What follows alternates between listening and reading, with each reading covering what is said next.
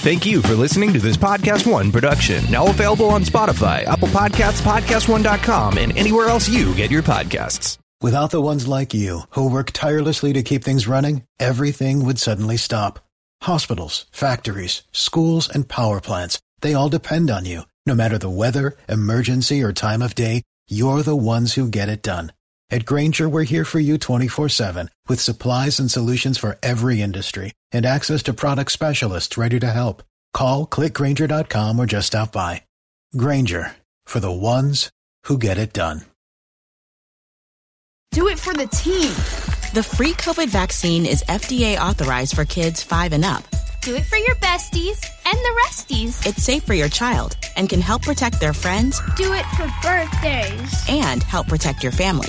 And game night. When you give your child the vax, you give them the power to learn, Do it for field trips. And camp outs. to experience, And big hugs. and to be a kid. Get your child vaccinated and give them the power. Paid for with Pennsylvania taxpayer dollars. Now that the NFL season has come to an end, your favorite sports podcasts are bringing you all the NBA coverage you want. Check out the Big Podcast with Shaq, the Dan Patrick Show, and the Lakers Podcast for daily NBA updates and the analysis you need before every game. Be sure to subscribe on Spotify, PodcastOne.com, Apple Podcasts, and many of your favorite podcast listening apps.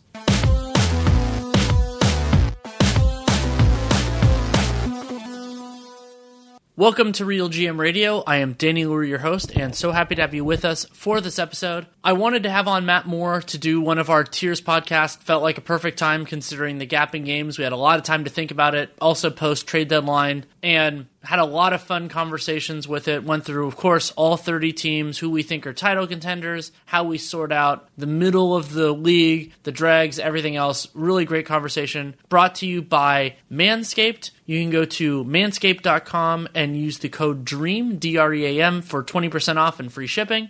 And Bet Online. Go to betonline.ag and use the Podcast One promo code for a 50% sign up bonus. Episode runs about an hour 10. Lots of good stuff in here. A couple of differences of opinion that I thought were really instructive and absolutely love the conversation, as always, with Matt. Hope you enjoyed it as well. Thank you so much for coming on. Hey, thanks for having me. I love doing this pod with you, man.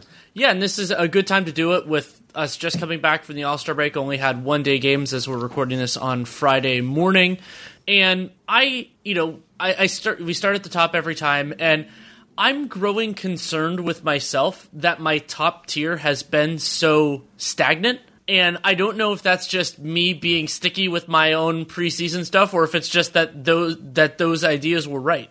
Yeah, uh, I think what's interesting for me is I've boomeranged. So I started off the year with everybody kind of clumped together, and it was very close, all at the top, and very competitive. And then the last time we talked, I was like, "Well, all right, there's three teams at the top, and then there's like a bunch of like whatever and good teams, but probably not." And now I'm back to uh, I only have two teams in my top tier now. I've cut I've cut out one. And the second tier, I believe, is really close to the first. I am back to believing that a lot of the playoffs are going to come down to matchups and outlier performances. Um, and so I'm I am I'm I'm getting increased confidence that we're going to see a really great playoff season. Yeah, I, I'm excited about that as well. But I, I think the place to start here is with what team got pulled out. Uh, I have pulled out from my top tier the Los Angeles Clippers. They are no longer in my top tier. I think everyone is giving them too much credit. I think everyone's giving them too much faith. I think everyone is making too many excuses uh, based off of their injuries, which are very real. Like they have been without their key guys. I'm not denying that whatsoever. Like that's a real thing that's happened. Um, but I also believe very much that uh, their defense has specific vulnerabilities against some of the top teams in the league. The numbers don't back this up, but I've seen it in enough instances to be able to say, that. I think they match up really well with the Lakers. I think they have trouble with a lot of the other teams, and we've seen that reflected in both regular season record and some of the performances matchup wise.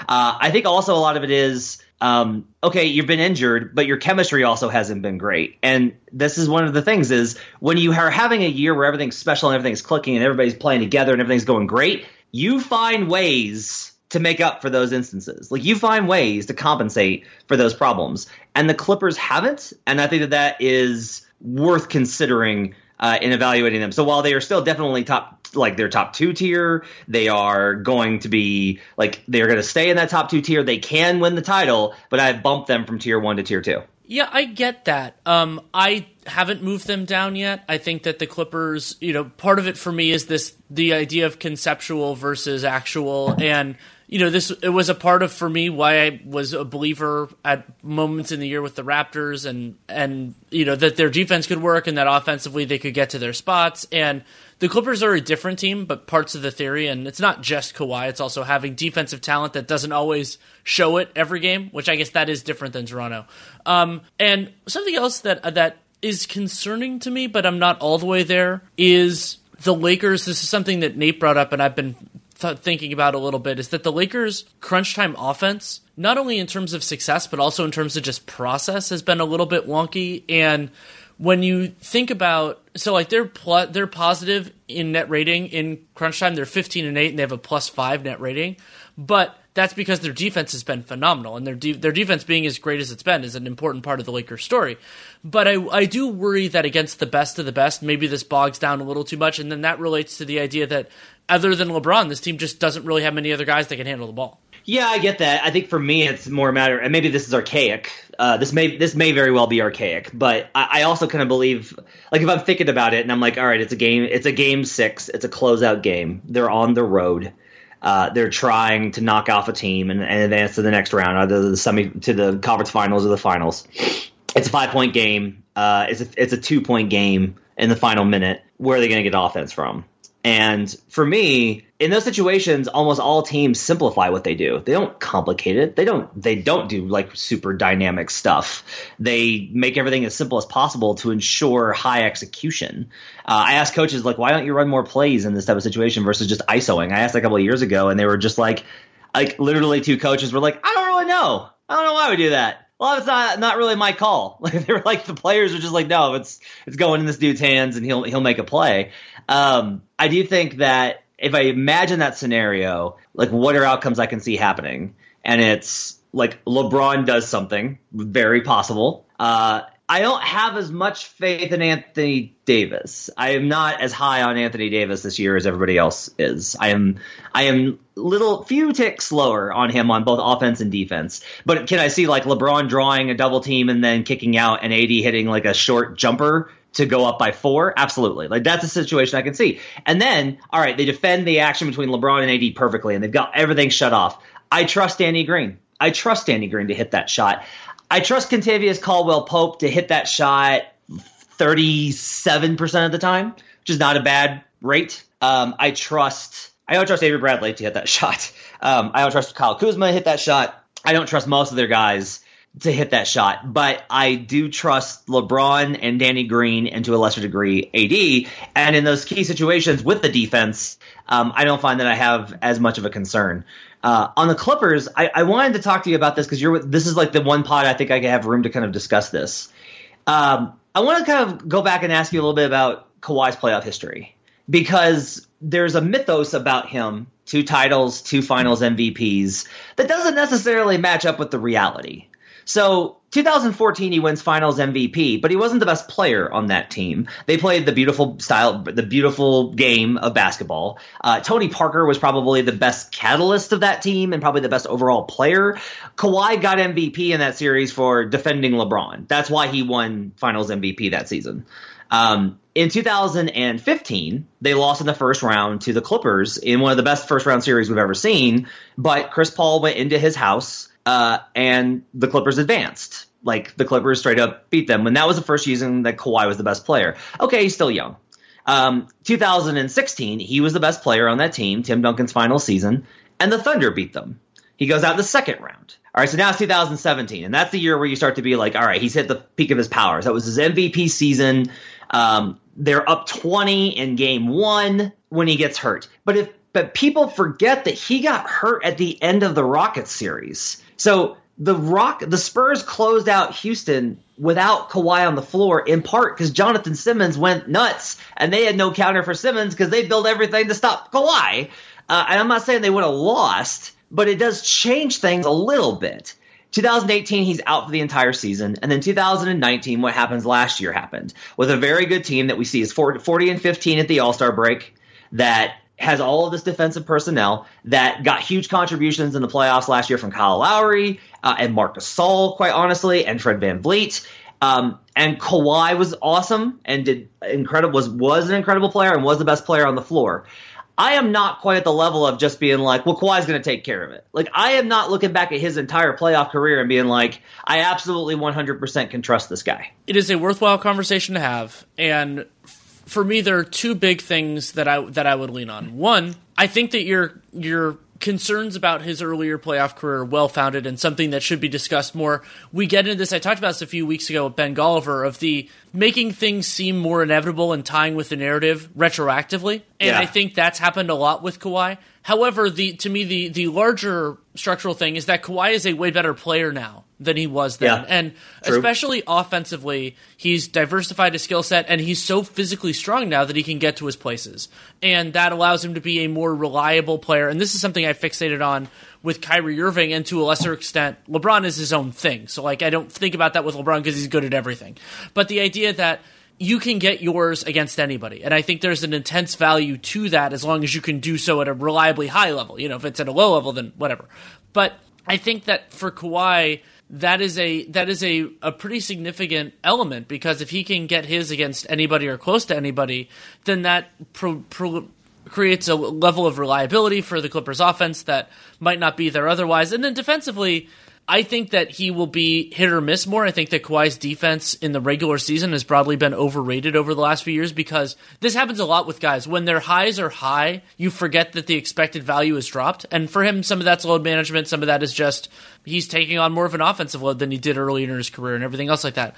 But he was great against Giannis in the playoffs last year, and I think that he's well suited for the best of the best this year individually. And I agree with you that the Clippers have some collective concerns there, especially protecting protecting the paint without sacrificing something offensively. Like they can do one or the other, but I'm not sure they can do both. And that's a, a, a challenge for them that is is a very real concern. Uh, the for me, the interesting thing with the Lakers is I think they're going to run roughshod through basically everybody but the top teams. I, I don't really have much fear there. They're really good. Those the you know even there are teams like the Nuggets that are very good teams, and the Nuggets played the Lakers incredibly well recently. It was a game that Nate and I did for the NBA cast, but when we get into a playoff circumstance. I, I wonder about the, so the best of the best just happen to be the teams that have a lot of good rim protectors and a lot of good forwards. And so if it comes down to defending the LeBron AD pick and roll one on one and not sending as much help, trying to make LeBron a scorer and him doing that, I I think that he can against almost everybody, but maybe not everybody, and that'll be that'll be interesting. Uh, the one team we haven't talked about yet in this is the Bucks, and they're just in this category. I don't think there's much discussion other than that they're an unbelievable regular season team that has a very good chance of winning the championship. Yeah, like um, I've asked, I've been asked a question three times this week on various radio spots and podcasts. Like, okay, if you have to put your money on somebody to win the title, who are you putting it on? And I'm like, I can't say anybody but the Bucks. Like, I understand the problems, and it makes me nervous after what happened last year. Um, they are they are specifically vulnerable in the same way that Houston was in 2018. And you can say like the only reason Houston lost was Chris Paul, and that's fair. But in Game Seven, they still had a, they were up at half at home in Game Seven, and they lost. And the reason they lost is Milwaukee is driven by an Omega forward, and he kicks to shooters, and they knock them down when you have to commit. But in a playoff circumstance, those shots get real tight. They get the coverage is tighter, the closeouts are harder, um, the tension is there, and that is prone to cold streaks team wide, not just like one guy. It's like an infectious thing. You remember 0 of 28 for the Rockets. That's what doomed them in that game. Um, on the other hand, Milwaukee gives up a high number of three pointers. Now, we're seeing this season this trend consistently where the top teams defensively are teams that give up a lot of three pointers. Um, the Raptors are in this category as well. Uh, there's been some great discussion. Um, uh, Blake Murphy at the Athletic did a, an awesome breakdown of how the Raptors selectively choose who they're going to allow to shoot, and the Bucks do a similar thing to this. The problem is that we saw in the playoffs last year. Um, again, Fred VanVleet gets hot, and then that's all she wrote. Uh, because if you have one guy that breaks that scheme, now the entire thing is crumbling. And very similarly, um, the concern I think for the Bucks is if we look at the Eastern Conference, look at the top teams that they're going to have to go through. Um, the Sixers are their own kind of thing. I actually have a lot of faith in the Bucks to beat the Sixers, um, but Miami, Toronto, and Boston. Boston is primarily a wing driven jump shooting team. That's what they do. They shoot a lot of threes. They take shots off the dribble. That's what they do. Um, the Raptors obviously know how to do it. They did it last year. Even if they do not have Kawhi, they have Pascal Siakam who can passably who can pass for Kawhi to make it competitive. Um, and they have guys, and not only those guys, but like Terrence Davis, and they have other guys that can step up and make shots. Like they have guys that are ready to hit big shots in key situations. The Heat, again, lots of shooters. Duncan Robinson, Tyler Herro. all of these guys fit into the mold of guys that can potentially, not will, but potentially wreck everything that the Bucks have done to make themselves so dominant. Um, now, beyond that, I do believe, like much like we talked about Kawhi being better, like Giannis is better than he was last year. Like he's better. And uh, the three pointer is fading. It got up to like 33%. It's now down to 31%, hovering at 30. Uh, it'll probably drop some more. But is there a game where I think that he probably hits four threes? Yeah. Can that swing a series? Absolutely, if the timing's right. Um, he's better at the rim. They're better defensively. Khris Middleton's doing a lot more on ball. They're running a lot more complicated actions to get other guys involved. Like the Bucks have this incredible, uh, incredible team. That's why they're going to win 70 games. They're still vulnerable. They have to be considered the favorite. The biggest thing I think is that I think if they don't get caught by an outlier in the Eastern Conference playoffs, I think they steamroll in the finals. I don't think LA, either LA team, Houston, or Denver, any of those teams can stop Milwaukee if they get to the finals. If Milwaukee gets to the finals, they're winning the NBA championship. That I firmly believe. I'm a little bit less effusive on the last point just because I worry a little bit about the Bucks offense. Their defense will be fine. Like I think their defense will do well against those teams, especially with as you said the structure of the offenses. And but your point about Milwaukee's vulnerability I think is is a really important one worth emphasizing at this point in the year, which is that they have a specific vulnerability that they're willing to tolerate. The problem is when you select for the best teams. I've talked about this before in terms of like the Celtics have come up in this at other points in like in previous years, which is the best teams generally have the players to bust up those kinds of systems. And I think Milwaukee uh, will benefit more this season from the structure of the elite teams than anybody else. There isn't a Warriors this year. And yes, Milwaukee didn't face the Warriors last year, but I think it would have been a big problem had Golden State been healthy and the Bucks made it through because the shots that Milwaukee concedes are shots that the Warriors can hit. But this year, very different, very different teams out there, and I'm getting more confident. I, I, agree with you that the outliers are a distinct possibility, and also like you brought up the Giannis thing. One of my big concerns is you brought up the variance in terms of shooting for opponents. Sure, absolutely. But also think about if one of those opponent hot shooting nights is on the same night as one of the ones when Giannis tries five three pointers because he wants to prove the other team that he can shoot them and he misses all five. Then you start to get into those fruitless possessions and it becomes enough of a two way thing that even if the Bucks are the quote unquote better team in that game, they can still lose. Right. Yeah, I think that's the thing is and that's frustrating. Like that's one of the things is I really like I did I will say this um like I'm impartial like whoever wins is great that's awesome like I think everybody has like slight preferences. Like I want the Bucks to win the title. I think it would be great if the like it would be great on so many levels if the Bucks won the title. It would be such a proof of concept. It would be so great for Giannis. It would be great for the league to have the the Milwaukee Bucks win a title in a year where the Laker where LA has all this attention on them. I think it'd be really good to show the rest of the league you too can win a title. I think that'd be really good. It'd be a great story. It improves the odds of Giannis resigning. Like I just think it's it's incredible but yeah, like I, I, what you say about like the better team but not winning, like I, I'm very concerned about that kind of concept.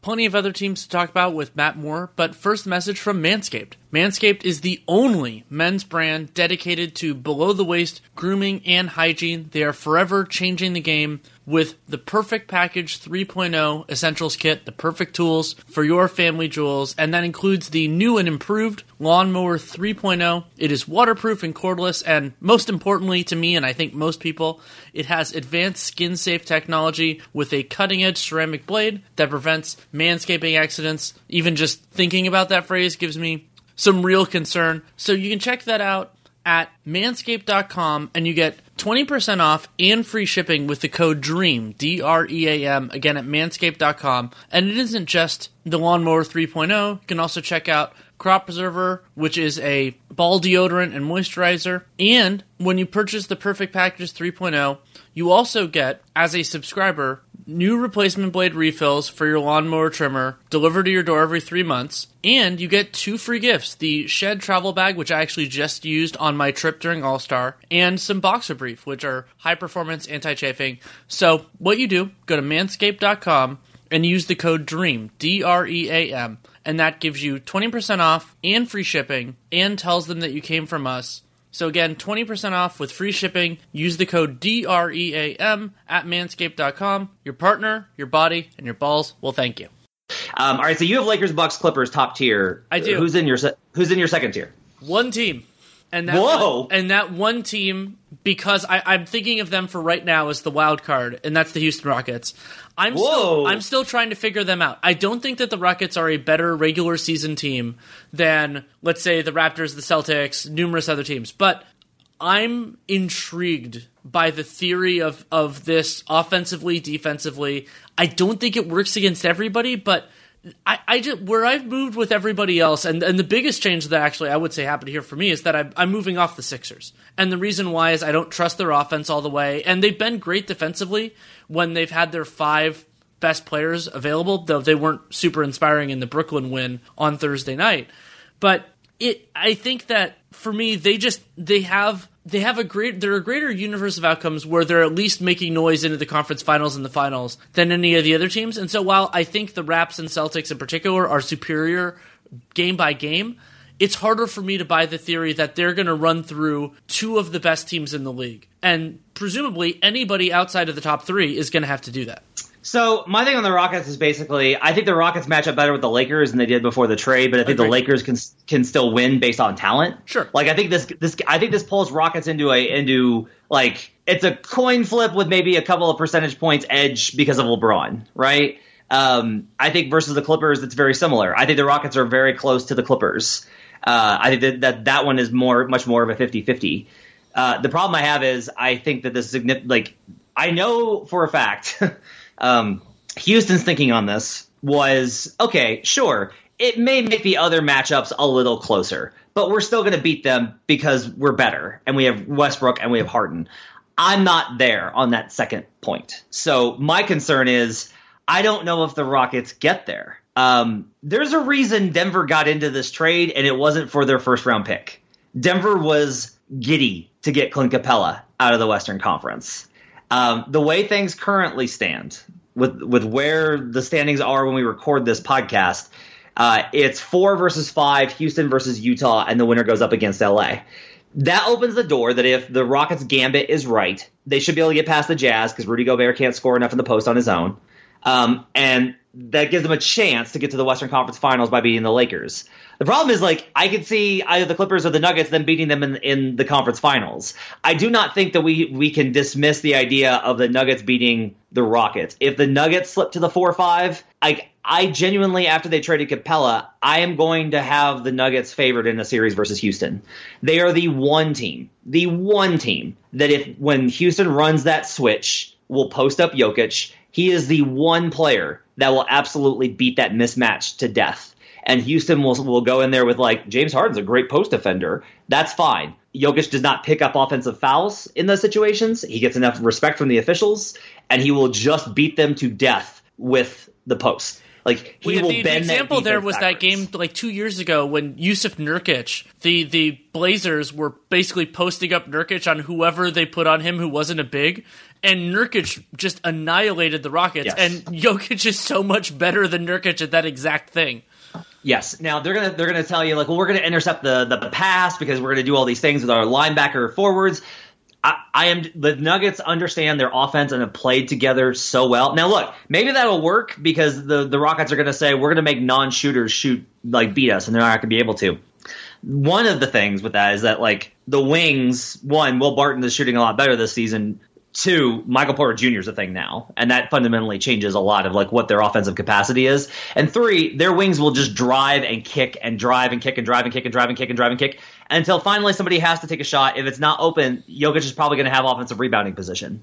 Like I don't believe in the in the like you got to have a big. I, I I'm not against that. I think specifically Denver is so good because of Jokic in this capacity that this opens them up to being vulnerable. Houston can still win that matchup, but I do think I would have Denver slightly favored. So this is the problem is Houston, I think, got better versus the top teams in the conference, if we from perception wise, in terms of the Clippers and the Lakers, but they got worse versus Utah and Denver. Like Utah is at least closer to being able to beat them than they were. Like that's a, it's an easier matchup for them now. I don't have faith in Utah's offense being able to keep up, but I think that it's it's enough of a concern. Um, Denver, I think, definitely can, and I think uh, the Clippers can as well. So it's like Houston, I, i am really interested in that. I respect the gambit. I respect going all in on the math.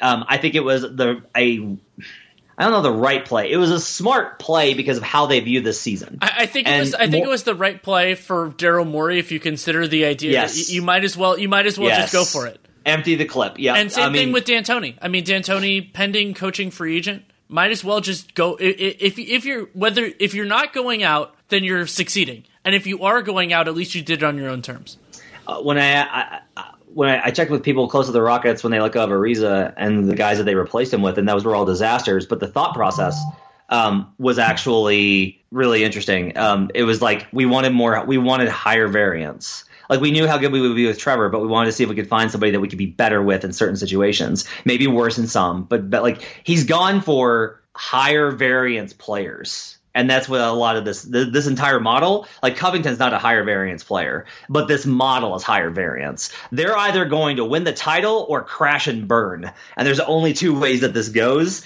and i have to respect that and, and that's second, why and that's why yeah. they're tier two for me because i see i see more title upside for them than i do for the other ones i also see the downside and, and that's why putting this in tiers was difficult because i mean the rockets i think they have a, a, a higher chance of losing in the first round than almost every team in my second tier, which or third tier, which is a gigantic group. But I don't know. I, I I'm still thinking titles. You know, going in that direction. Conference finals, making noise, and so yeah. So how do, how did you think about tier two? Uh, my tier, I am the opposite. My tier two is uh, six teams. I have six teams in tier two. These are teams that I think uh, can plausibly make the finals and given the right circumstances, if they won the NBA title, I would not be outright shocked. The Clippers, obviously, sure. uh, the Rockets, the Sixers, the Nuggets, the Celtics, and the Raptors. I am ready to give the Celtics and Raptors their due and say that those two teams, I believe, have the makeup. Jayson Tatum is a good enough star that if he goes on a tear, he can take his team to the finals. And I do believe that, like I said, with no Warriors this year, like they would be underdogs to the Celtics, they would be underdogs to, or they would be underdogs to the Clippers, they would be underdogs to the Lakers for sure. Um, but I would give them a, a not bad chance. Like I would be watching their game lines very closely. I think it would. I do not think it would be a sweep or a gentleman sweep. I think the series would go long because of how tenacious both those teams are defensively, because of the talent that they have on the wings, because of the shooting that they present, because of how disciplined they are, the coaching advantages. Those two teams are really good. Um, I think Denver is being underrated, which is perfect. They're under the radar. Um, I have to be careful with saying that because I live in Denver and they're the team that I cover the most. And so it's like I run the risk of respect the Jazz attitude, um, which you don't want to fall into. But I do think that for a team that's number two in the Western Conference at the All Star break, everyone has just completely written off when like there's I've heard questions about like, well, are the Nuggets really a, are like are the Nuggets going to be any good in the playoffs? Like we don't know yet. And I'm like, guys, I understand they lost the second round. They made the second round into a game seven. They also did that after losing a triple overtime game on the road in which like 15 breaks went against them. Then they came back and won game four on the road. Like, Denver's proven they can win in big spots in the playoffs. Just because Evan Turner and Meyers Leonard had themselves a game in game seven does not mean that the Nuggets can't win in the playoffs. The Nuggets are a really good, very dangerous team.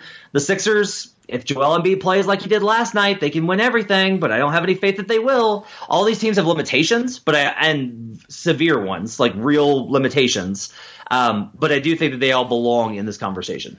I have all of those teams, other than the Clippers and Rockets, aforementioned. I have them in higher tiers. I have them there, but then the the difference between us is since I'm a little bit lower on these teams in terms of the championship window, I actually add three more teams to this tier. Ooh. And so mine is is all mine is seven teams. The Raptors, Celtics, Sixers we've already talked about, and the Nuggets we've already talked about. But then I add in the Heat, the Jazz, and the Mavericks. And the reason why is they're all teams that I, I think, depending on who they face, they could they could it wouldn't surprise me at all if they won a series possibly two depending on matchup and that was really where i thought about this tier but they're all teams that i would be not shocked but surprised if they made the nba finals and so that would really like when they started thinking about grouping it and the hardest decision to add in there was dallas for me but with how good their offense is i don't particularly see anything fluky about it. You know, it's not like they're hitting every three or anything like that. And remember, Luka's missed a bunch of time, but he'll he'll be back for the playoffs. So focus, focusing on April fifteenth as opposed to February twenty first is notable.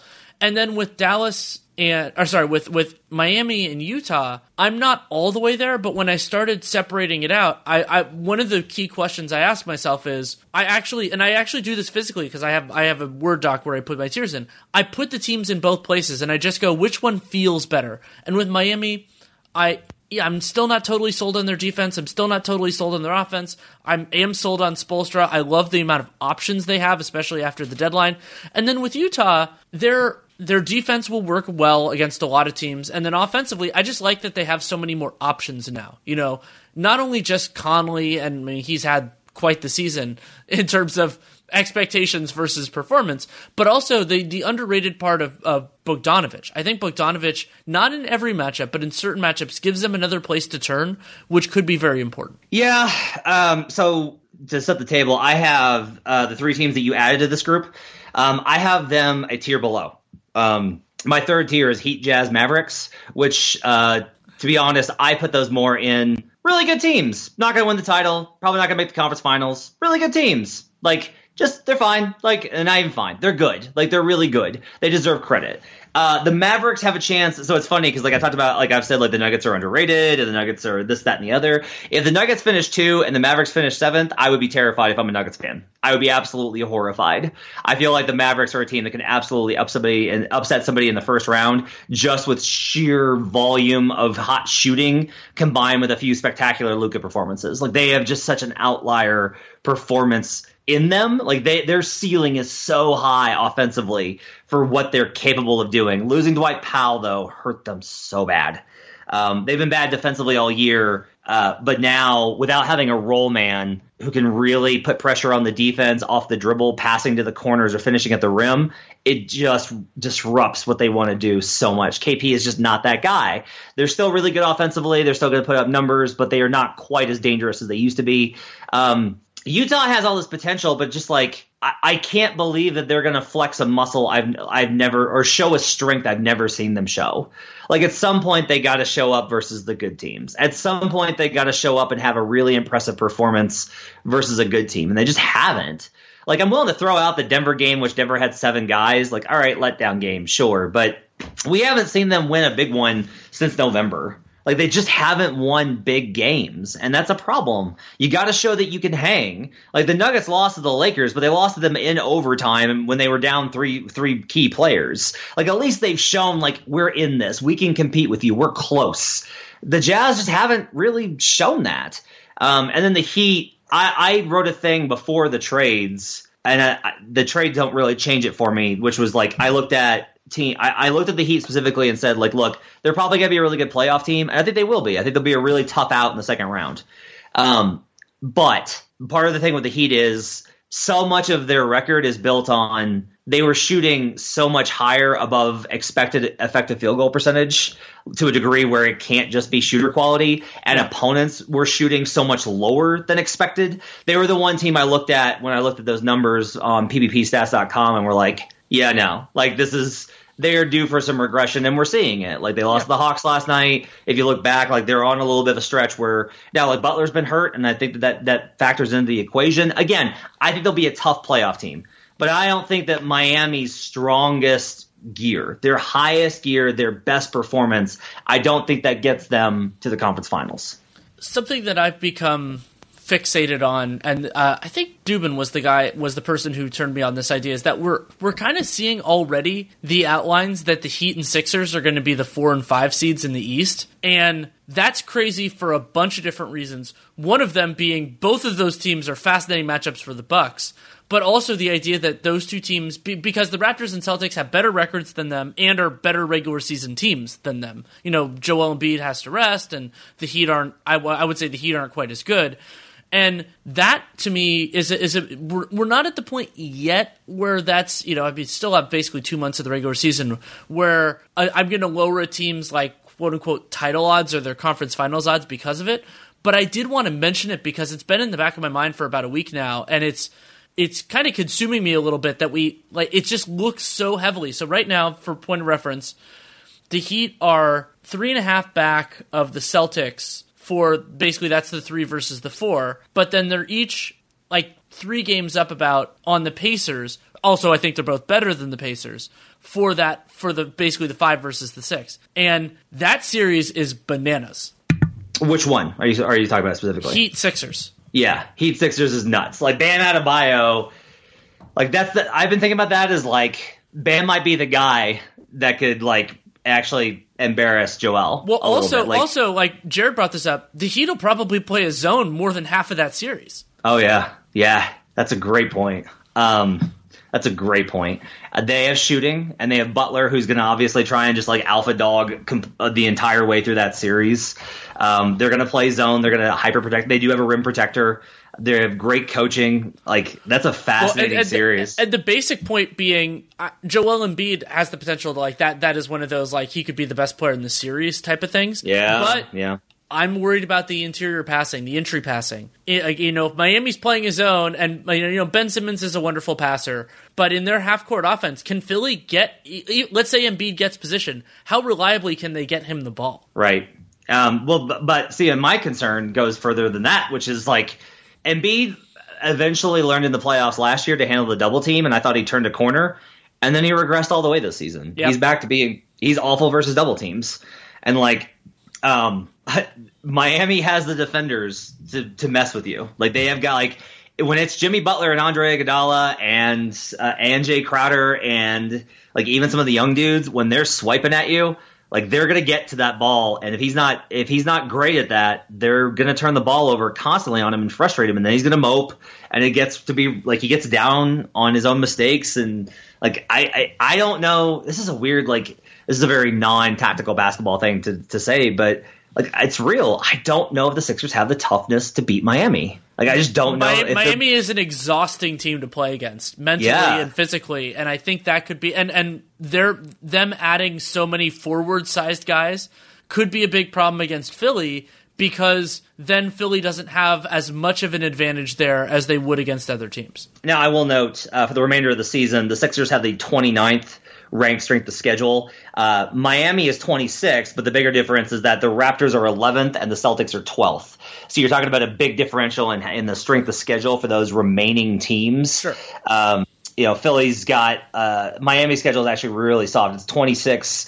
Uh, they're 26th in strength of schedule. That's going to be changed after last night. I have to adjust that. Um, and they do have uh, only 12 road games remaining. I guess 11 after last night. So uh, they have very they have a very advantageous schedule in terms of it may wind up being like Miami in the three and the Sixers in the four with Toronto or Boston at the five. Like that's very possible still. Yeah, it's it's still possible. And and focusing on team quality versus schedule strength is a good one. I mean, I, I focus more in the abstract. I mean, with, you know, 20, 25 games left, I focus more on who's good. But you're right that this is, we're getting into the time of season where who you play matters a whole lot more than it does earlier in the season because now that we're seeing some teams just, whether it's deliberate or not, the wheels are coming off the wagon. And we're going to get into those teams pretty quickly. So, yeah, that is a really good point to, to make. Still a bunch more teams to get to in this tiers pod, but first message from Bet Online. The drive to March has begun for college basketball's elite teams, and now that we're back from the All Star break, NBA contenders are starting to separate themselves from the pretenders. And for fight fans, it doesn't get any better than the heavyweight championship rematch this Saturday Tyson Fury versus Deontay Wilder. And whatever you're into, check it out at Bet Online. And if you do, use the Podcast One promo code for a 50% sign up bonus. Strong NBA slate. I always love right after the All Star break, players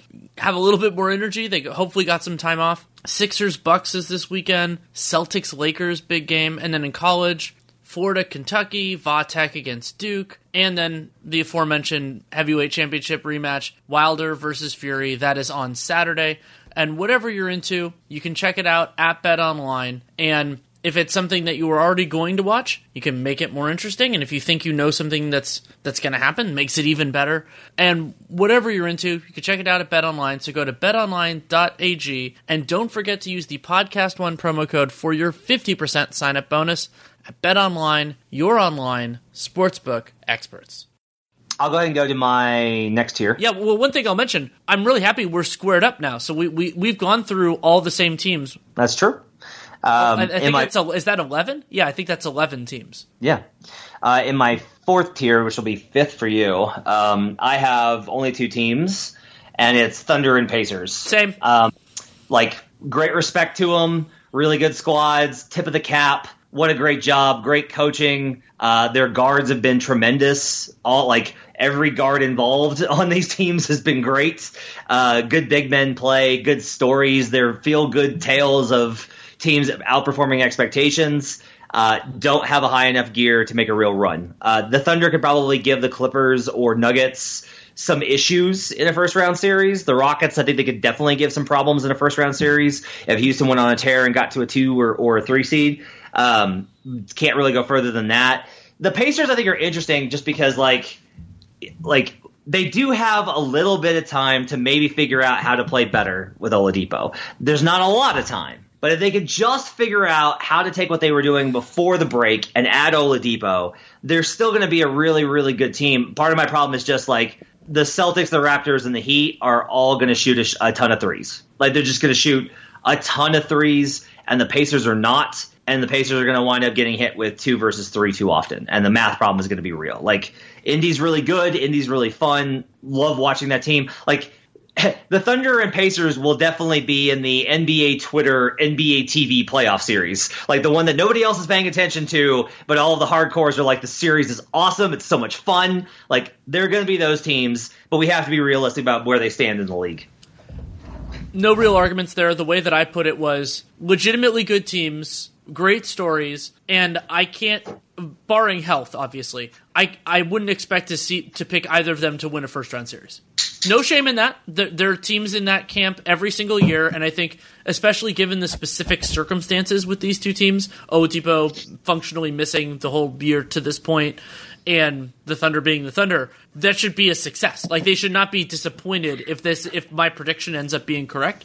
But it is still the way that these things go, and you're right that Oladipo and integrating him is the biggest unresolved piece and the biggest upside that either of these teams has remaining. But to me it just it just seems like we're time is getting thin when you think about how good their opposition is going to be. So like the Pacers, you brought up how the teams directly above them have really soft schedules. So that means the Pacers are probably going to be the sixth seed. I think that's that that might you might say even say that's the most likely single seed other than the Bucks being the one in the East in the entire NBA. Is that they'll be they'll be the six in the East. And that means you're facing a good team in the first round. You're facing a really good team. And that other really good team is going to have home court. So unless Oladipo is that guy again, and they figured out everything else, it's hard for me to imagine picking them. Yeah, I agree with you on the on they're going to be the six. Um, I do think here here's here's like a weird way of thinking it though. Um, I think I'm a little bit higher on their chances of getting out of the first round for different reasons. I don't, and it's weird because like I have all those East teams that are going to be in contention for the three outside of the Heat. Like I have them all in that tier of being like they can make the finals, like the, the Celtics and Raptors, or like they can make the finals. The Heat are like they're they can make the second round. Um, and I have like the the West teams as like they can win the the championship, and yet I feel like the Thunder can win a first round series because the West teams are more susceptible to absolute disaster. Like if Houston just the disaster potential. Yeah. yeah, like if Houston flamed out, no one's gonna be shocked. Everyone's just gonna be like, "Oh no, Houston, Houston did. Oh no!" Like they'll be like, "Well, they gambled and they failed." Yeah, like that. Um, that's what makes the to be the Lakers and Clippers different. Is that I think I would be stunned if they lost in the first round. Yeah, if they lost in the in the first round, I, I again, I'm just not as high on the Clippers. Like, I don't think that they'll lose in the first round, uh, barring injury. But but I do think like the Thunder can push the Clippers. But I also think like I think the Nuggets could definitely lose in the first round. Like that's just that's just the reality of having watched them all year, how I feel, and I definitely feel that way about the Jazz. So I think there's all these chances for the Thunder to get out of the first round. Um, and Indiana, um, I don't know. I do feel a little bit like the Celtics and Raptors um, and the Heat to a degree. That all those teams we look at and we the record is like, well, they have to be so good because of their record when I don't know that they've actually been that good, and I wonder how much of it is like the East schedule.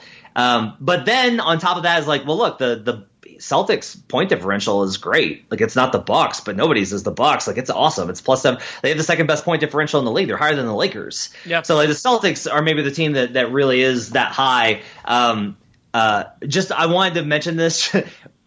Let's say the Raptors get the three. Okay. I'm I work for the Action Network. We deal we're a gambling forward company. I do lots of sports anal like just general basketball analysis, but a lot of my stuff is also gambling centric. Uh, how much do you think I'm gonna put on on the the Pacers to win Game One versus Oh, the Raptors Lord.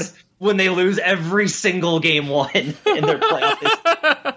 like if it's Pacers Raptors, the Pacers are absolutely winning game one on like a Malcolm Brogdon buzzer beater. That's absolutely they they- maybe they'll lose in five again, like the Magic, but that's absolutely going to happen. Yeah, that's that that's entirely possible. I hadn't thought about that, and I, I'm not surprised that you have, and I'm not like that. That that's amazing. But so okay, so now we're squared up again. We're through 13 teams, and the single funniest part about this is we're at 13 teams. That means somebody other than these 13 is going to make the playoffs. Pro- probably exactly one, but we'll see. Um, we'll we'll see how that's going to work out. Oh wait, no, are we at 12? Let me see. One, two, three, four, five, thirteen. 13. Okay. And no, that three teams. That's right. I can do math. The- it- It's not the NFL. there are eight teams to make the playoffs in each in each conference. Um, so I split that. Basically, the, the, this to me was one of the big lines of separation. I'm like, okay, there isn't Oh, anybody yeah. else. There isn't anybody else that I see as being in that group. And so then I, I kind of split the remaining teams into three tiers, and I I did uh, and, and I focused more on their kind of their viability, the rest, like how good they are now versus like projected record, because that's you know that's not as interesting to me. I guess is probably the most honest way of putting it. And what I ended up with is funny because it's not going to be the way it works out for the playoffs. Is my best of the rest tier is eh, not super in order, but sort of in order. The Grizzlies, the Blazers, the Pelicans, and the Magic. And the, Ma- the Magic might be overrated. I think I could just kind of couldn't have both East playoff teams not in that tier. But yeah, So I went crazy. I went. This is where I went a little off the rails. Um, I decided that if we're gonna, if none of these these teams really matter, because like that's the real differential. So the teams above matter, the teams below are like they don't really matter. Like good seasons, some of them, bad seasons, some of them, promising futures, etc. Um, every team is special. Every team's a snowflake, but you know they don't really matter. I was like, if we're gonna do this, like I'm gonna break it into who's got like a better vibe, like whose future looks brighter, who's are you more excited to see in the playoff setting, um, whose season has been more enjoyable is a good way of thinking about it. I have one team that's gonna make you absolutely just perplexed. Um, the four I have after are the Pelicans, the Grizzlies, the Wizards, and the Charlotte Hornets Hornets over, baby. Because like Devonte Graham has been a lot of fun. PJ Washington has been a lot of fun. Um, they've been a genuinely fun team to watch. Like I watched them last night versus the Bulls and was like very entertained. Like they're just they are a fun team to watch. I think that when they, I'm hoping they draft Wiseman, and that's going to fill out very nicely with giving Devonte Graham uh, somebody to pass to down low. Terry Rozier is gets buckets and does nothing else of, of use. Uh, for more money than he should be paid. But like Devonte Graham is legitimately awesome to watch. So is PJ Washington. So is Bridges. Like that combo is great, and I'm very excited to watch them going forward. The Pelicans obviously are just like super fun, and if they make the playoffs, it's going to be really entertaining watching Zion try and kill Anthony Davis. Well, can, for, can I can I, four form, can I formalize the proposal that if the Pelicans are the nine seed in the West and the and then and Nets make the playoffs as expected, that we just put New Orleans in instead? Yes, yes, yes, yes, absolutely. And what's so funny is this is almost exactly what I was seeing. I think it was like two months ago. I tweeted out that like basically that the this is going to be a year that people regret that the bottom of the West can't play in the playoffs in the East uh, instead. And Yeah. it, you know, couldn't have seen all of this coming with Kyrie's shoulder and everything else. But at the same point, part of why I why I wrote it so early was the West had options and the East didn't. So when you know when the Magic Isaac got hurt and all the other stuff that happened, the Nets had what happened to the Nets. There wasn't anybody really who could step up as a playoff team. You know, the Wizards have been an interesting story. The Hornets have been an interesting story too. Whereas in the in the West, there was you know Memphis ha- had potential, the Suns had potential, the Wolves had potential, the Kings had potential. I mean, De'Aaron Fox has been wonderful over the last since he got back from injury, and so it was always that idea that they had options, that there were places that the West could go that the East just didn't have. yeah. Oh, I totally agree. A, a quick thing on the Hornets. I, I, it's just such a weird twist of fate that they are one of the teams outperforming their point differential by the most in the league. When you consider that, like one of the hallmarks of the last couple years with Kemba was that they never did, and Yeah, it's they like never ever did. they never ever did. And then this year, I think they're number three. Yeah, they're they're tied for second with the Lakers in terms of outperforming their differential for using Cleaning the Glass's filter. Charlotte has the point differential of a 16 win team, but they're they're on pace to win 23. just they just find ways, baby. They just Oh just no, find sorry, ways. sorry, I got it wrong. They they they have the point differential of a 23 win team, and then they're they're Ah. winning more than that. They already have 19 wins this year. I know it's crazy. Yeah. Um, I, I also the Wizards are in this group. I want the Wizards to go on a run, like just like a five game winning streak gets you back into this thing. Wizards, just like a five game winning Well, streak, and, we're- and we're because so there's so much there's there's so much better to watch than like Yes. see, seeing the the death march that would be like Brooklyn still making it without Kyrie. Yes, like nobody's nobody. It's really. I was talking about this last night. It's crazy to me that like last year Brooklyn was one of the most fun teams to watch. Like they were just so fun. Like I loved watching the Nets. They have most of the same guys. Like it's not like Kyrie's the problem because like it's you know it's Dinwiddie and LeVert and Jarrett Allen, but the whole thing just feels entirely differently. Like I'm never excited to watch the Nets now.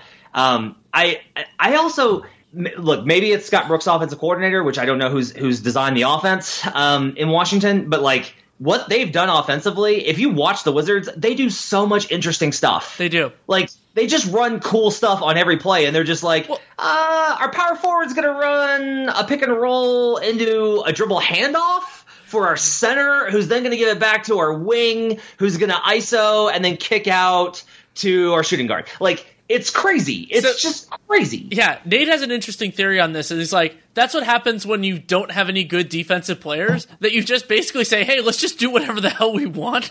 Yeah. because because they're they're never going to stop anybody. They have all these all these good players, and yeah, the Wizards. I, I would love to see them make it too. I think it'd be fun. It'd also be good for Bradley Beal's sanity, which I do value and appreciate. Though I, I have two kind of things in the back of my mind. One is I I don't think they're going to trade Bradley Beal this summer either way, but I do think it makes it significantly more likely that we see the Wizards run it back.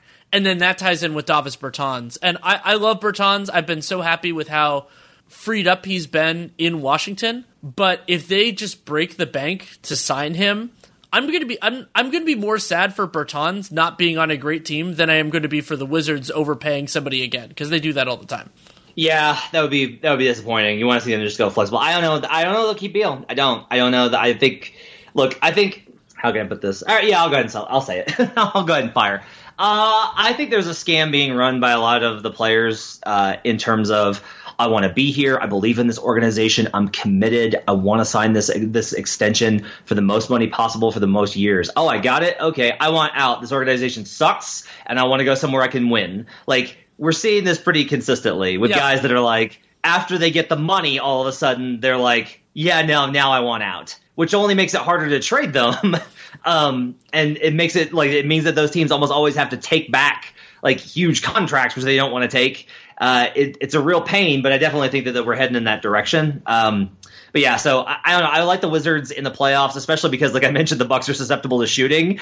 I, I don't like. It might only be one game, but I could see one game where the Wizards are just bombing from three, and Bucks fans are losing their minds, and that'd be a little entertaining. Um, the Grizzlies are in this group too nothing to complain about there. They're fun. Like love watching them. Even last night they played like garbage, and Harrison Barnes hit six threes, and they still managed to make it a game at the end. Um, Ja Morant's incredible. Jaren Jackson Jr. still has a long way to go, but Brandon Clarke is probably my second favorite player on the team. He's just awesome. I love this team. They're super fun. Their future's bright. Nothing to complain about with those teams. So like those are like the four that I have after, and then the next tier is like sure you like I have to put you here, so I will put you here. Like I am forced to place you here because your record demands. I, have usually I not put you. I've lower. usually called this tier the non-dregs because it's yeah. like you can't you can't put them at the bottom, but do you feel that much differently? And yeah, yeah, um, it's Nets, Magic, Blazers. It's I don't. I don't have any interest in watching these teams in the playoffs. I don't have any interest in watching these teams night to night. Um, I'm very much looking forward to them changing things up. I actually really liked the Magic last year. They were fun. Something's different about this year, even though with the same team, it's just stale. Um, the Nets we talked about, like same team, it just doesn't feel the same.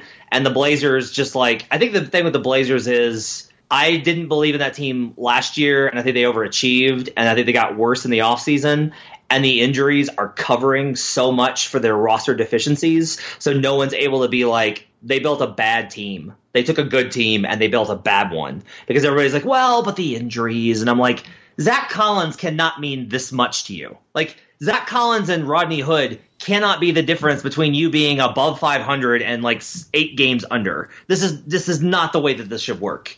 Um, D- Dame's awesome. CJ's awesome. Dame can't get past a blitz in the playoffs. I'm not a big believer in Nurkic, uh, so when he comes back, I'm not going to be all that swayed by them. I am waiting for these team seasons to end.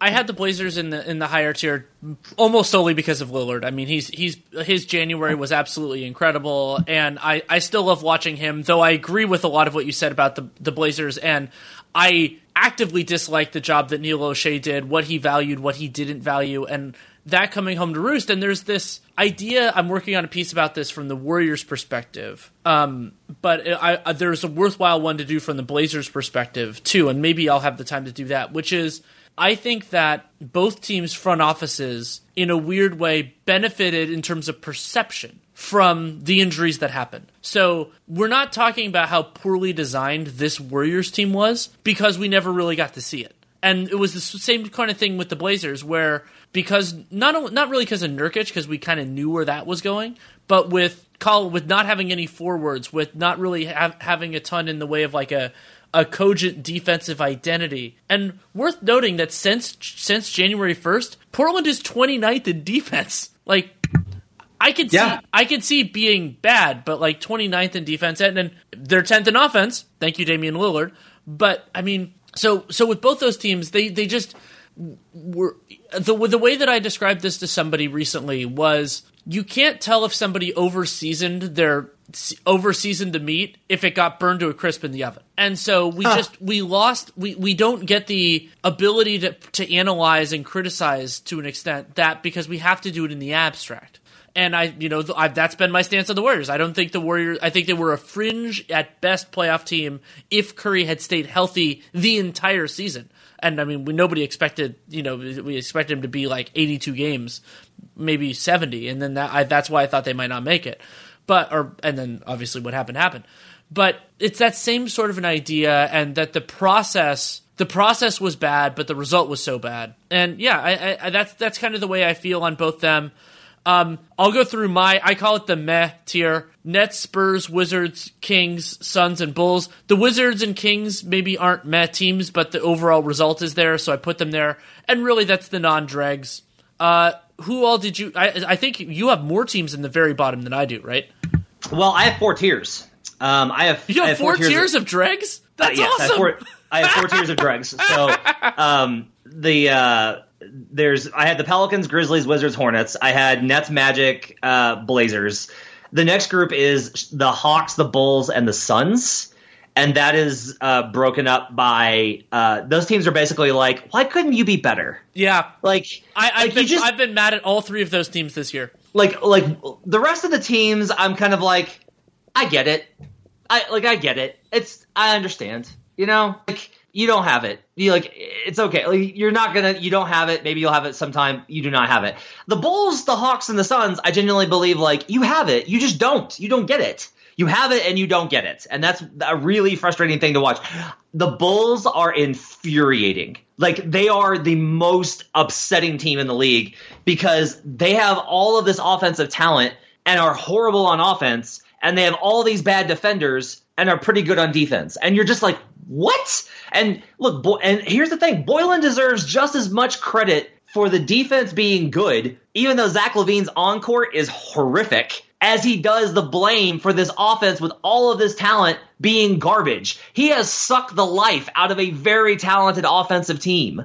Now, like, I do think Otto Porter's injury is a huge thing here. Like, every time Porter played, the Bulls were pretty good. And this has been like a consistent thing across Porter's career. He's a high impact player. He's not a high stats guy. He's a guy that when he's on the court, you're just like, they played really well at Porter on the floor. Uh, he would have made a big difference. Markkanen's injury definitely hurts. Wendell Carter Jr.'s injury definitely hurts. Like Kris Dunn's injury legitimately hurts now. Dunn was playing significant minutes, and even though Dunn is a horrible offensive player, he's an elite defensive player that nobody notices because he can't shoot. Like his deflection rate is absurd. He's like Matisse Thybulle, only not as like you know Tasmanian Devil. Um, so like the Bulls are, are good defensively, and they shouldn't be. And they're terrible offensively, and they shouldn't be. The Suns, I just genuinely look at it as like they had the momentum. Ayton got suspended, Baynes got hurt, and that's what happened. But I still look at the Suns and be like, you should have figured out something. Like the rest of you had enough talent. You still had Rubio, you still had Booker, you still had Bridges, you still had these guys.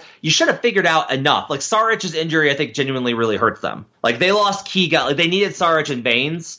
And I get it. Yeah, they, they like, just didn't have enough. Like that, uh, Yeah. they didn't have enough at the right times. And I think for me, the the thing that happened with the Suns, especially with Devin Booker's rise this year, is in this year's Western Conference. In order just to make it in, it wasn't as hard of a, a push. You know, like I, I, there are pathways for me that they could have gotten to forty wins, and I, I, I picked their under. It was not something that I expected, but when you saw the way this broke, it could it could have gone differently. So yeah, I, I I'm firmly in support of, of those three being there. How's what's your tier two of the dregs? Uh, and then uh, tier two is Pistons, um, Kings, Wolves, Warriors, uh, which only leaves uh, Knicks and Cavs at the bottom. Um, because those and those two teams deserve each other. Like they deserve one another's company. I, I, feel, Um, I, I, I put I put the Pistons down there too, just because they're like now that they've kind of cleared the decks, that team's going to be spectacularly bad, but pretty fun to watch this year or the rest of this year. Yeah, I think the only reason is just like I want to give the Pistons a little bit of a break because uh, Reggie Jackson went out immediately, and then Blake went out, and like at that point, like the wheels came off, and much like the okay, the Pistons are obviously not the Warriors, but if you made like the Pistons are like the D grade Warriors in terms of well, yeah, if you don't have Steph Curry and you don't have Klay Thompson, you're not going to be very good. Uh, and similar with the Pistons, it's if you don't have Reggie Jackson and you don't have Blake Griffin, you're not going to be very good. And so it's just like I can't like their roster construction, their drafting. Like I actually like some of the Pistons pieces too. Like I re- I really like Tobiah. Like I, th- I think he's really good. Um, I like I like a lot of their young pieces. I've actually enjoyed kind of watch like last night, not so much, but I've actually I, there's there are games when I'm like I gotta watch the Pistons. I think a lot of it is just I find George Blaha to be like the best thing on NBA League Pass. I don't think I'll ever get tired of, of listening to George Blaha call get, call games. Um, but like I also think like versus like the Cavs, which are just like a wreck. Um, the Kings, I don't really know where to put. I'll be honest with you. Like I don't really know where to put the Kings. Like, should I put them in the Chicago Hawks Suns category? Because I feel like you know I don't know that they should be better, but maybe like they're not terrible. They're very confusing to me. Fox being better since he Helps. got back is, I think, important. And for me, why they they'd probably be the second tier of the three dregs ones is just I, I agree with you. I don't think it's that they should have been better. It's just that they weren't they weren't all the way there. Some some team construction issues. Surprise, surprise. And and also like I mean the you know the changeover in coaches didn't work out particularly well for them. I mean, but some of that I think was also just Sacramento last year, they got incredibly fortunate on two fronts that I think were underappreciated at the time because we were so thrilled with how great a story they were. And what those, so one was their defense got really lucky. Like their defense outperformed their talent level by a lot. And sometimes that's great coaching and sometimes that's just luck. And then the other thing is they were extraordinarily healthy last year. Not yeah. universally healthy, but that's something that I've I've gained a greater appreciation for. Portland has, has run into this too, and it's not just your stars, but it's make, making sure that you have a like a an appropriate level of talent. And I think for especially non playoff teams, relative health is a really important consideration. It's something I want to try to remember to use when I'm projecting things out for next year. And so if a if a team was about at the same, it's kind of like Seth Partnow's idea where if two teams are if two teams were pretty close and one of them is making a ton of threes and the other one didn't, you expect that to normalize the other way. And so if two teams are similar levels and one of them has been really healthy, then probably expect that to, to tone down a little bit unless it's like a proven thing that their guys never get hurt. Right. Yeah, and that's something to, to definitely keep in mind. And like the Blazers had the season, the, the injury season from hell. The Wizards had an injury season from hell. The Warriors had an injury season from hell. Like, yeah, they're like so, sometimes that's just like what happens. Sure. Um, and and then at the bottom you have the Cavs and the Knicks, which are just like well, so oh I wanted to talk with you about what I, I, mean. It's a trade that I've brought up on many podcasts now, just because I find the duality of it so interesting, and that's the Cavs and Pistons doing the Drummond trade. Because basically, they each made opposite bets just as forcefully. One on Andre Drummond being better than cap space, whether he opts in or opts out, and the and the Pistons being like, hell no, just get him off. Yeah, um, I think a lot of it is got to be. Uh, well, I guess I, will be interested to see what the Pistons do this summer, um, because I wonder how much of this is just the Pistons are taking on water because the team tanked and nobody's like they have zero local interest and they're bad and um, I wonder if the owner is starting to feel like uh, I need to I need to I want to keep costs down for a while. Like I'll be interested to see what they do, how close they get to the floor going into the next season. That'll be interesting to see. Um, like what are they going to do? Like what do you do with with the money on the books now? Like I get it, you still have Blake. They could probably you know they can't deal Blake because of the injuries. Um, but I'll be I'll be very interested to see what approach they take in the summer. Um, the Cavs, I was like, I guess like you didn't really give up anything, so fine. I guess that's fine for you to try. I don't know what you expected. It was also the, the all the stuff that came out after the Beilein fire, uh, sorry resignation um, made it very clear that like I, I, go back and I just wonder like let me get this straight. Um, you were having locker room problems with your coach, and you thought it would be a good idea to trade for Andre Drummond. Like that was like you had this gigantic fire raging. Who, who also shares an agent with Kevin Love. Yeah, like you have this giant fire raging, and you were like, "Oh, I know. Let's store the gasoline in the room with the fire." Like, why would you do that? Like, why why would you possibly do that? Now, like, we'll see what happens. Um, I don't know that Drummond is necessarily bad, but I would just like the, the big thing. The the big thing for me is the Cavs from an ownership level t- down have to recognize their situation and have to start making moves commiserate with that situation you need to realize that the we're gonna still be competitive. No, it's over. Give it up. Like you tried, you failed. Start over. You have to really, and you have to be really honest about who Collin Sexton is. Like this is a lot of it. Is like you got to be real about who Collin Sexton is. I think Collin Sexton can be a fine guard in this league. He's not your franchise guy. He is not going to be talked about the way the guys talk, the way that Memphis talks about Ja Morant, or Atlanta talks about Trae Young, uh, or Dallas talks about Luka. He's not, and that's fine. He was eighth but you got to realize like you don't have the guy and until you have the guy you you need like you don't have to go full process but you need to be in pursuit of getting the guy and you don't have him right now. Along those lines uh, there's the reporting from from jason lloyd that possibly the blazers gave them an out for kevin love. We don't know the exact terms. It was the piece didn't have the whole thing. But if they could have basically offloaded Kevin Love, unless it, and, and, probably honestly, even if it did include somebody like Kevin Porter, who I really like, you do it even though Cleveland doesn't value cap space that much, just because you can do so many other things. And so I, I think of Kevin Love as the exact type of player that somebody's going to get off of in a trade that I love for them because he has these lingering positives that that because of his connection to a championship team, because he was an All NBA player in the past that that people don't realize. Oh my God, he's getting paid thirty million a year for three more years after this year. So if that deal was on the table, I think Koby Altman made a pretty significant mistake. But we don't know the exact terms, so it's hard to hard to say.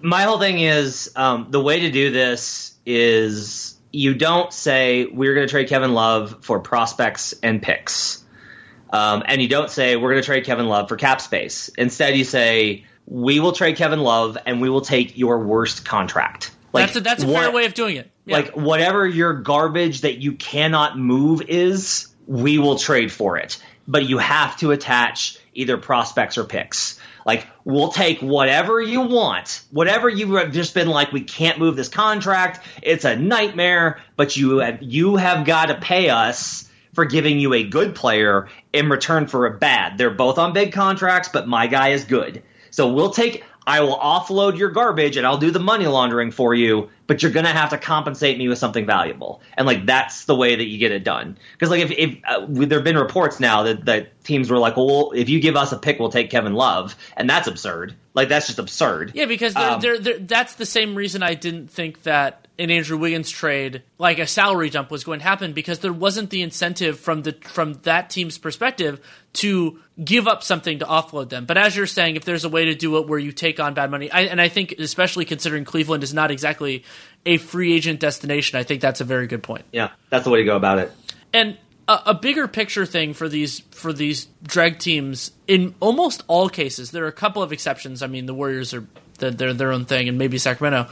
All of them, I think, should be pretty aggressively just going after best play, best prospect, best player possible because there's so much that's uncertain. And I, uh, you know, I full praise to Cleveland that it seems like that's what they did with the Garland pick. We'll see if that works out, but they need to keep going in that direction. Where if it's until you find somebody that you think is definitely an answer, take the best player. It doesn't matter what they do because you need everything. Right. Absolutely. Anything else you feel like we need to discuss? I think we got it. This is a, another great pod. I'm looking forward to, to doing this again um, as we get close to the playoffs. Absolutely. Thanks so much. Thank you. Thanks again to Matt Moore for taking the time to come on. You can read him at the Action Network. You can hear him all over the podcast style, including he does some really fun ones with Adam Mares at Locked On Nuggets. And you can follow him if you, somehow you don't already at HP Basketball love having Matt on. This was a, particularly great time with everything that was going on. We'd kind of lined this up a few weeks ago as being a, a nice window to, to go through it. And great conversation. It'll be interesting to see how the next couple weeks change our thoughts on various different parts of this conversation. Um, but I mean, the All Star game being basically at the two third mark instead of at the halfway mark does really change things. There isn't as much time to turn the boat around, let's say. So we'll keep an eye on all that, of course. If you want to support the show, there are a lot of different ways you can do so. You can leave a rating, leave a review in the podcast player of your choosing. It's great if it's Apple Podcast, but I understand if it's not. Whatever you use is much appreciated. Word of mouth, very important. A particular episode, or just, hey, tell somebody social media whatever you you like this really do appreciate that helps people find the show just like the ratings and reviews and also subscribing downloading every episode super important because that helps in terms of rankings and ratings and all that type of stuff, and also helps in terms of getting people to advertise on the show. And of course, that is the most important thing for this show and any other that has them is to check out our sponsors, manscaped.com, dream promo code DREAM for 20% off and free shipping. Also, of course, tells them that you came from us, and Bet Online, betonline.ag, podcast one promo code for a 50% sign up bonus. Love having both of them on board. If you have any feedback on the show, good, bad, or indifferent, Danny Leroux, NBA at gmail.com is the way to do it. I get it all the time. Really do appreciate it. If you take the time to write it, I will guarantee that I will read it and I will respond if I can. That is always the dicier proposition because I have a lot of irons in the fire at any one time, but if I, I, respect your time. So if you take time to write it, you're writing it so that I will read it, and I will. In terms of my other work, a lot going on. Um, pieces at the Athletic had one come out on my new, I call them in my brain the space race pieces. So went through the league wide cap space estimate, how it's dropped, why it's dropped, what that means, and have a bunch of other pieces in the works for the Athletic. Also have Dunked On is getting going to be back at full speed starting Sunday night, Monday morning, depending on when you listen. And we're also going to be doing something cool. Um, keep an eye on my Twitter feed. I don't know that it's ready for public consumption yet, but there will be something on Monday that will be brand new for me and really, really excited about the possibility. So keep an eye on my Twitter feed and we'll see where it goes. But thank you so much for listening. Take care and make it a great day.